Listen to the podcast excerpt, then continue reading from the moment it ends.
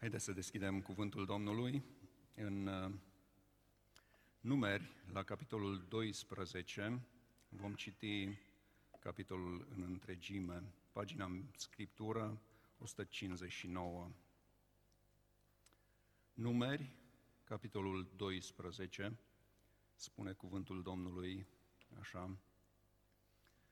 Maria și Aron au vorbit împotriva lui Moise din pricina femeii etiopiene pe care o luase el de nevastă, căci luase o femeie etiopiană.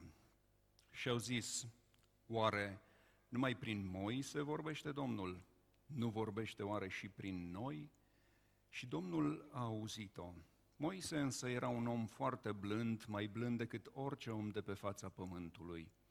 Deodată, Domnul a zis lui Moise, lui Aron și Mariei, duceți-vă câte trei la cortul întâlnirii și s-au dus câte trei. Domnul s-a pogorât în stâlpul de nor și a stat la ușa cortului.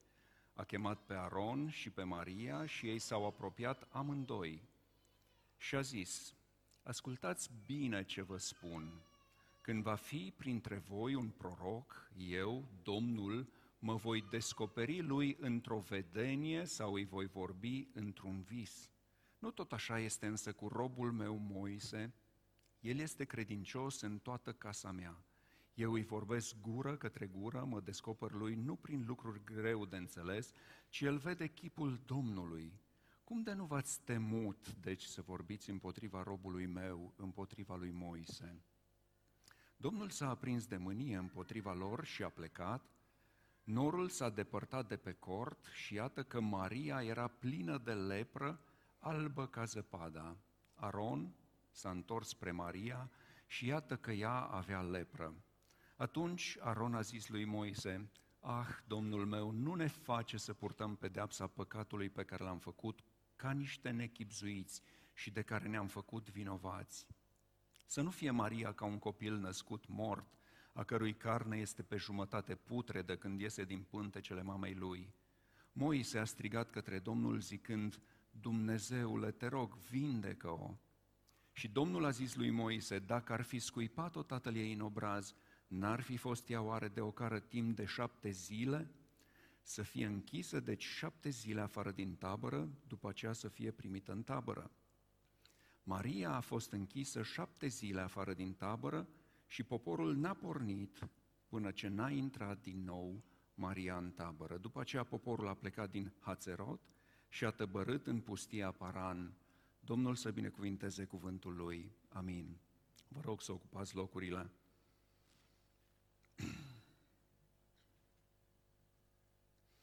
Când Dumnezeu ascultă ce vorbim, este titlul uh, predicii din dimineața aceasta și nu știu dacă cei mai în vârstă ați pățit uh, lucrul acesta, dar cred că ați pățit-o. Prin anii 70-80, când eram la școală, uh, mi-aduc aminte că erau mulți cei care ne întrebau pe, pe pocăiți, Băi, cum poate Dumnezeu, mă, să vă asculte pe toți? Cum poate El, mă, să vă audă pe toți? Ați uh, avut parte de întrebarea asta. Cum, cum are el capacitatea asta, mă, să vă audă pe toți, să vă asculte pe toți, să... Mi-aduc aminte, chiar un profesor m-a întrebat uh, la un moment dat lucrul ăsta. Păi, cum, cum poate Dumnezeu, mă, să vă asculte pe toți? Nu știu ce să-i răspund, nu știu. Eu cred că poate să ne asculte, dar nu știu cum poate să facă lucrul ăsta. Nu știu ce să-i răspund, dar revenind în uh, vremea noastră, am ajuns ca și noi oamenii să avem capacitatea asta să ne ascultăm toți pe toți. Da? Bănuiesc că sunteți conștienți de faptul ăsta, că toți pe toți ne putem asculta cam oricând și la orice oră, nu avem acces cu siguranță, dar cu siguranță autoritățile și cei care sunt prin serviciile secrete poate să ne asculte, poate să ne supravegheze oricând și la orice oră. Există capacitatea tehnică pentru a realiza lucrul ăsta. Fiecare avem microfoane în casele noastre? Bănuiesc că aveți toți telefoane, tablete, calculatoare, avem camere, putem să ne ascultăm toți pe toți. Avem, noi ca și oameni, avem capacitatea asta tehnică să facem lucrul ăsta. Acum, în ziua de astăzi, mi-ar fi ușor eh, să răspund la întrebarea respectivă. Ne uităm la textul acesta și uh, bănuiesc că vă este familiar.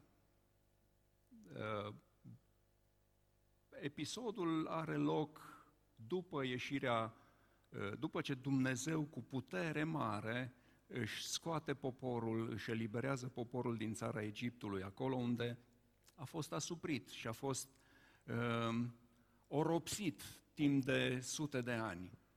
Dumnezeu își scoate cu putere uh, poporul din uh, Egipt, îl trece prin Marea Roșie și ajunge în pustie. Care este caracteristica sau care sunt caracteristicile poporului Israel de-a lungul acestui drum prin pustie? Cârtirea și nemulțumirea. Astea au fost caracteristicile principale ale călătoriei poporului prin uh, pustie.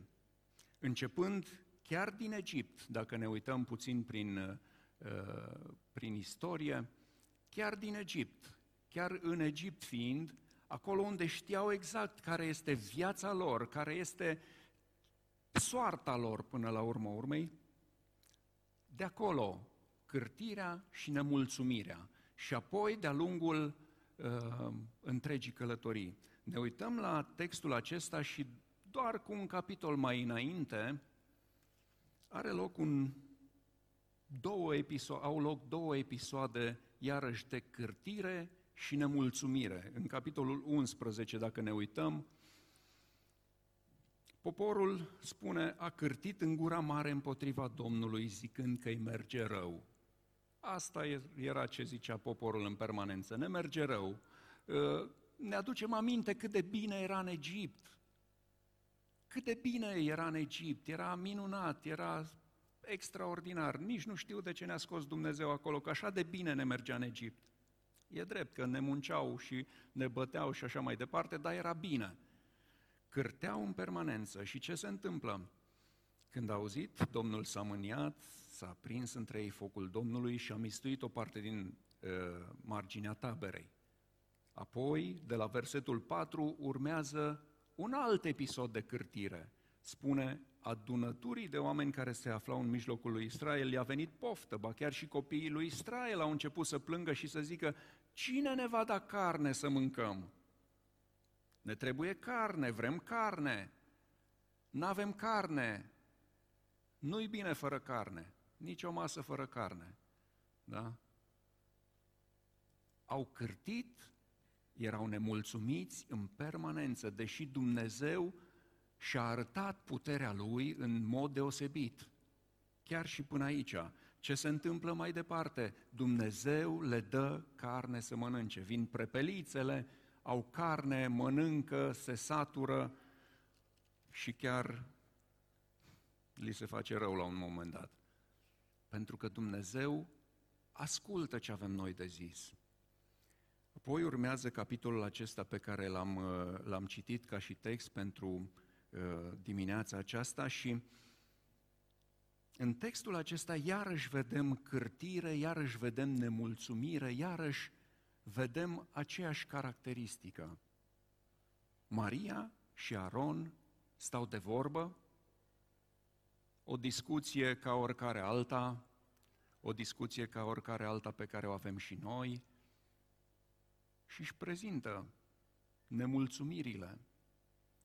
Și de multe ori poate că ne aflăm și noi în aceeași situație și de multe ori poate că ne gândim sau poate că nici nu mai conștientizăm lucrul ăsta, ehm, dar cumva, cumva îl vedem pe Dumnezeu cu treaba Lui, undeva în cer, la distanță, El își vede de treaba Lui, noi ne vedem de treaba noastră, Dumnezeu nu e atent la ceea ce facem noi, putem să zicem ce vrem, putem să facem ce vrem și fiecare cu treaba lui. Dar în textul ăsta pe care l-am citit pentru dimineața asta, vreau să vedem câteva adevăruri foarte clare la care să cugetăm și la care să ne gândim și la care să luăm aminte pentru viețile noastre de creștini. Și un prim adevăr foarte evident este faptul că Dumnezeu aude. Mă scuzați.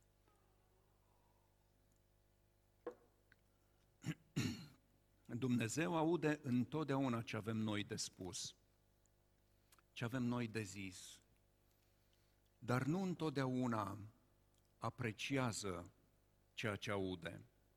Ne uităm în textul acesta ce se întâmplă. Maria și Aron, spuneam, vorbesc între ei.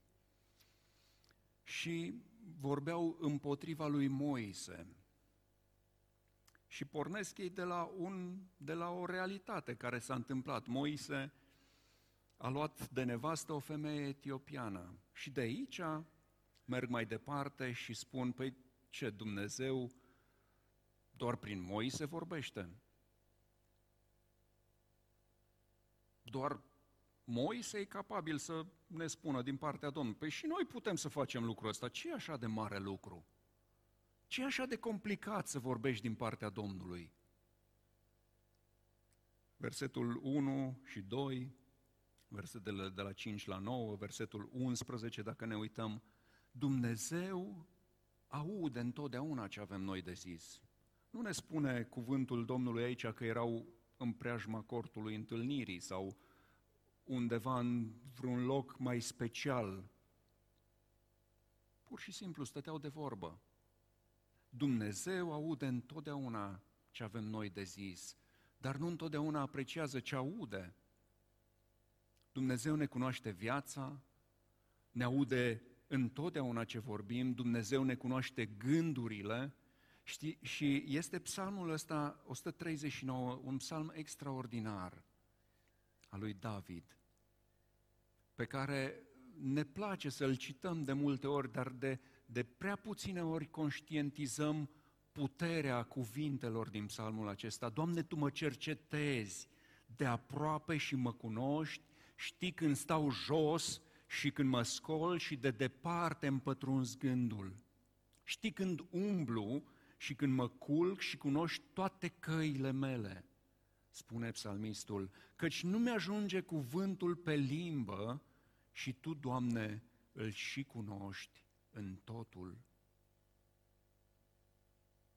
Extraordinar, extraordinară forță au cuvintele acestea pe care David le rostește în Psalmul 139 și citiți-l. Psalmistul continuă și prezintă acolo modul în care suntem creați în pântecele mamei noastre și cum Dumnezeu ne cunoaște fiecare celulă din corpul nostru. Dumnezeu ne cunoaște împlinirile, ne cunoaște nemulțumirile, ne cunoaște urcușurile, coborâșurile vieții, murmurarea și nemulțumirea, să știți însă, că nu sunt pe placul Domnului și dacă ne raportăm la modul în care Dumnezeu le pedepsește și dacă ne uităm în text vedem că El pedepsește cârtare, cârtirea și nemulțumirea, am putea să spunem că sunt păcate. Dumnezeu aude și ne cunoaște gândul, ne cunoaște vorba, ne cunoaște cuvântul înainte să-l rostim. Cuvântul păcat, cuvântul păcat înseamnă literal a pierde direcția, adică, mai precis, a da greș față de standardul sfânt al lui Dumnezeu și față de cererile lui drepte. Nemulțumirea, murmurarea, îndoiala vin de la diavolul. Vedeți cum, cum pune aici problema? Oare Dumnezeu doar prin Moise vorbește? La fel ca și diavolul în Geneza, în grădina Edenului, când vine la Adam și la Eva și le spune, mai chiar așa a spus Dumnezeu? Oare chiar așa? Chiar astea au fost cuvintele lui Dumnezeu că dacă mâncați din fructul ăsta uh, o să muriți? Nu cred.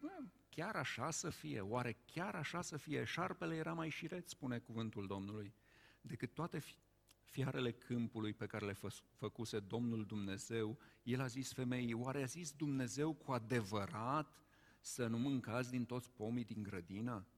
Diavolul vine și sădește îndoiala în mintea noastră, sădește cârtirea, sădește nemulțumirea, ne scoate în evidență doar aspectele negative pentru a ne dezbina.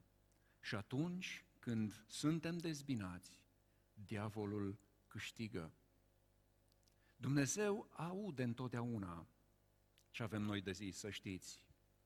Nu știu cum face lucrul ăsta, nu știu care sunt mijloacele prin care realizează lucrul ăsta. El este Dumnezeu atotputernic și noi așa credem și așa mărturisim. Dar cu siguranță El aude ce avem noi de zis. Dar nu întotdeauna îi place ce aude.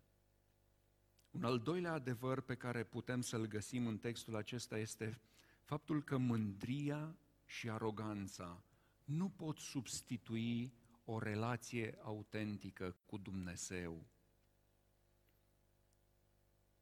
Aceleași versete le citez, 1 și 2 din textul pe care l-am citit. Și noi putem să facem ceea ce face Moise, discută cei doi. Nu vorbește Domnul doar prin ei. Mândria nu vine de la Dumnezeu. Mândria vine de la diavol. Și Dumnezeu vedem și în textul acesta, vedem și în alte locuri din Scriptură, Dumnezeu pedepsește mândria. Cu siguranță ați citit în Scriptură despre Ezechia. În 2 Cronici 32, versetele de la 24 la 26, este un rezumat a ceea ce se întâmplă în viața acestui împărat al lui uh, Israel. În vremea aceea, Ezechia a fost bolnav de moarte. El a făcut o rugăciune Domnului, Domnul i-a vorbit și a dat un semn, dar Ezechia n-a răsplătit binefacerea pe care a primit-o, căci s-a îngânfat inima. Mânia Domnului a venit peste el, peste Iuda și peste Ierusalim. Atunci Ezechia s-a smerit din mândria lui, împreună cu locuitorii Ierusalimului și mânia Domnului n-a venit peste ei în timpul vieții lui Ezechia. Vă rog să citiți în Isaia 38, că acolo este relatat mai pe larg tot, capitol, tot, uh, tot episodul acesta din viața lui Ezechia. Ezechia, împăratul lui Israel, se mândrește cu ceea ce a adunat, ceea ce au adunat împărații poporului de-a lungul Uh, vremurilor, se mândrește cu bogății, cu ceea ce are și Dumnezeu vine și îi spune, puneți casa în rânduială, pentru că viața ta se apropie de sfârșit. Și Ezechia se pocăiește înaintea Domnului, se smerește, își cere iertare și Dumnezeu îi ascultă rugăciunea îi ascultă rugăciunea lui Ezechia și îl trimite pe Isaia și îi spune, m-am îndurat de tine să știi, îți mai dau 15 ani de viață. Și nu numai atâta, nu numai că îți dau 15 ani de viață, dar fac și un semn extraordinar ca să vezi că se va întâmpla lucrul ăsta și să crezi uh, că se va întâmpla lucrul ăsta și face ca soarele să meargă înapoi cu zece trepte pe uh, cadranul lui Ahaz. Citiți în Isaia 38, Dumnezeu cum lucrează în viața acestui împărat. Și Ezechia se smerește și așa cum ne spune textul aici, Ezechia s-a smerit din mândria lui împreună cu locuitorii Ierusalimului și mânia Domnului n-a venit peste ei în timpul vieții lui Ezechia. Mândria și aroganța nu pot substitui o relație autentică cu Dumnezeu. În Proverbe 29 la 23 spune, Mândria unui om îl coboară, dar cine este smerit cu Duhul capătă cinste. Iar Iacov ne spune în Iacov 4 cu 10, smeriți-vă înaintea Domnului și El vă va înălța. În societatea modernă suntem învățați cu totul altceva. Suntem învățați să ne luăm ce ne aparține. Suntem învățați să fim mândri, să creștem prin noi înșine, să ne atingem potențialul. Și mulți, mulți dau greș, tocmai pentru că nu înțeleg că Dumnezeu este Cel care definește înălțarea noastră. Dumnezeu este Cel care decide înălțarea noastră. Orice altceva este amăgire, orice altceva este o iluzie. De aceea sunt mulți care se ridică rapid și cad și mai rapid, pentru că Dumnezeu este Cel care ne definește înălțarea noastră.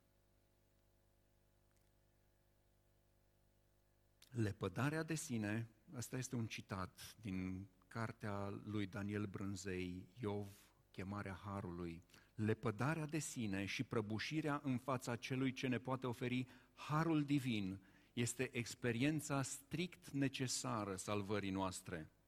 Biserica este singura comunitate umană în care pentru a fi calificat să intri, trebuie să recunoști că nu meriți.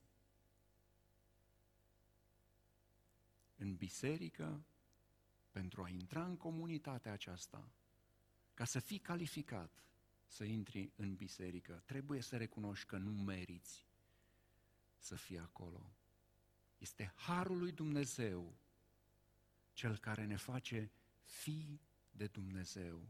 Nu mândria, nu, aruga, nu aroganța, nu noi înșine, nu inteligența noastră, nu frumusețea noastră, nu capacitățile noastre, ci doar Dumnezeu prin harul său bogat.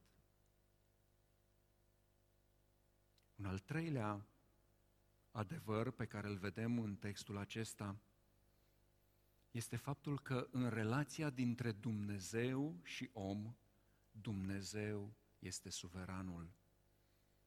Deodată Domnul a zis lui Moise, lui Aron și Mariei, duceți-vă câtești trei la cortul întâlnirii. Și s-au dus câtești trei. Și Domnul vine acolo la cortul întâlnirii și se pogoară în stâlpul de nor și a stat la ușa cortului. A chemat pe Aron și Maria și ei s-au apropiat amândoi și a zis, ascultați bine ce vă spun. Când va fi printre voi un proroc, eu, Domnul, mă voi descoperi lui într-o vedenie sau îi vor, voi vorbi într-un vis. Nu tot așa este însă cu robul meu Moise, el este credincios în toată casa mea. Eu îi vorbesc gură către gură, mă descoper lui nu prin lucruri greu de înțeles, ci el vede chipul Domnului.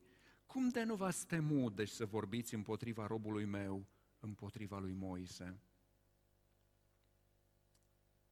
Dumnezeu ne spune foarte clar că El este Cel care stabilește regulile, El este Cel care inițiază dialogul, Dumnezeu este Cel care decide. Și de multe ori, de multe ori ne, ne uităm cum oameni care nouă ni se par răi, poate care chiar sunt răi, le merge bine. Nu duc lipsă de nimic. Și ne gândim, oare ce se întâmplă? Oare Dumnezeu nu este în control? Oare Dumnezeu nu este cel care poate să decidă lucrurile? Psalmistul ne spune în Psalmul 37, de la versetul 1 la 11, nu te mânia pe cei răi, nu te uita cu jind la cei ce fac răul, căci sunt cosiți iute ca iarba și se vestejesc ca verdeața. Încrede-te în Domnul și fă binele. Locuiește în țară și umblă în credincioșie. Domnul să-ți fie desfătarea și El îți va da tot ce-ți dorește inima. Încredințează-ți soarta în mâna Domnului, încrede-te în El și El va lucra. Dumnezeu este suveran. El face să răsară soarele Lui și peste cei buni și peste cei răi, El lasă ploaia Lui să cadă și peste cei buni și peste cei răi, dar cei care sunt ai lui Dumnezeu își încredințează soarta în mâna Domnului. Își lasă destinul în mâna Domnului și ascultă de ceea ce Dumnezeu decide și stabilește. încredințează soarta în mâna Domnului, încrede-te în El și El va lucra. Spune tot în Psalmul 37, un verset extraordinar, taci înaintea Domnului și nădăjduiește în, în El. Și Domnul să ne ajute pe toți să facem lucrul acesta. Se spune că în vremea când telegraful era cea mai rapidă modalitate de comunicare, acum 100 și mai bine de ani, la distanțe mari, un tânăr și-a depus o cerere pentru ocuparea postului de operator în cod morse. A citit un anunț în ziar, a făcut o cerere, s-a dus la adresa indicată, a intrat într-o sală mare, plină de oameni, foarte ocupați, ce discutau, băteau la mașini de scris, transmiteau mesaje. Un semn acolo, un afiș, spunea, îl îndruma să completeze un formular și să aștepte să fie chemat într-un birou alăturat. Ceea ce a și făcut. A completat formularul, s-a așezat, uh, alături de alți șapte candidați care erau în sala aceea. După câteva minute de așteptare, se ridică și intră în uh, birou. Evident că ceilalți șapte care deja așteptau de ceva vreme au început să se foiască, să, să se întrebe, bă, s-a auzit vreo chemare, a, a anunțat cineva ceva și n-am auzit noi? Uh, au discutat între ei și au dezbătut și au ajuns la concluzia că greșeala asta o să-l coste pe, pe tânărul acesta. Dar după câteva minute, uh, tânărul respectiv iasă din birou împreună cu uh, cel care era responsabil acolo, cu cel care era șef și care decidea pe cine să angajeze. Și omul acesta uh, iasă și le spune celorlalți, domnilor, îmi pare rău, uh, postul tocmai a fost ocupat. Evident că ceilalți candidați uh, n-au fost mulțumiți și unul s-a a, a prins curaj și a zis, domnule, dar cum vine asta? Adică noi așteptăm de atâta timp, uh, omul ăsta a venit ultimul, nici măcar n-a stat la rând, a intrat așa. Cum adică a primit slujba? Cum adică uh, îl angajați uh, pe el? La care omul acesta le răspunde, îmi pare rău, dar în tot timpul cât voi ați așteptat aici, în tot timpul ăsta, uh, telegraful transmitea continuu în cod morse următorul mesaj. Dacă înțelegi acest mesaj, intră în birou. Slujba este a ta. Niciunul dintre voi nu l-a auzit sau înțeles. Însă acest tânăr l-a auzit, l-a înțeles și în consecință a primit slujba. Vedeți? Dumnezeu este cel care își stabilește regulile și cel care ne îndreaptă încotro vrea El.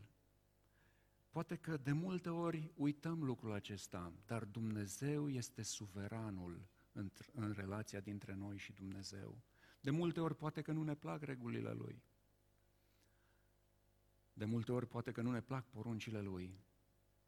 De multe ori poate că am vrea să fim și noi ca cei din lume. Dar Dumnezeu este suveranul. El stabilește foarte clar care sunt regulile, care sunt poruncile de urmat. Și apoi, un ultim adevăr și vreau să ne apropiem de încheiere, este faptul că atitudinea unui singur om, atitudinea unui singur om poate ține în loc înaintarea sau victoria întregului popor. Ne uităm ce se întâmplă, Domnul se aprinde de mânie împotriva Mariei și a lui Aron și îi pedepsește Domnul prin lepra Mariei.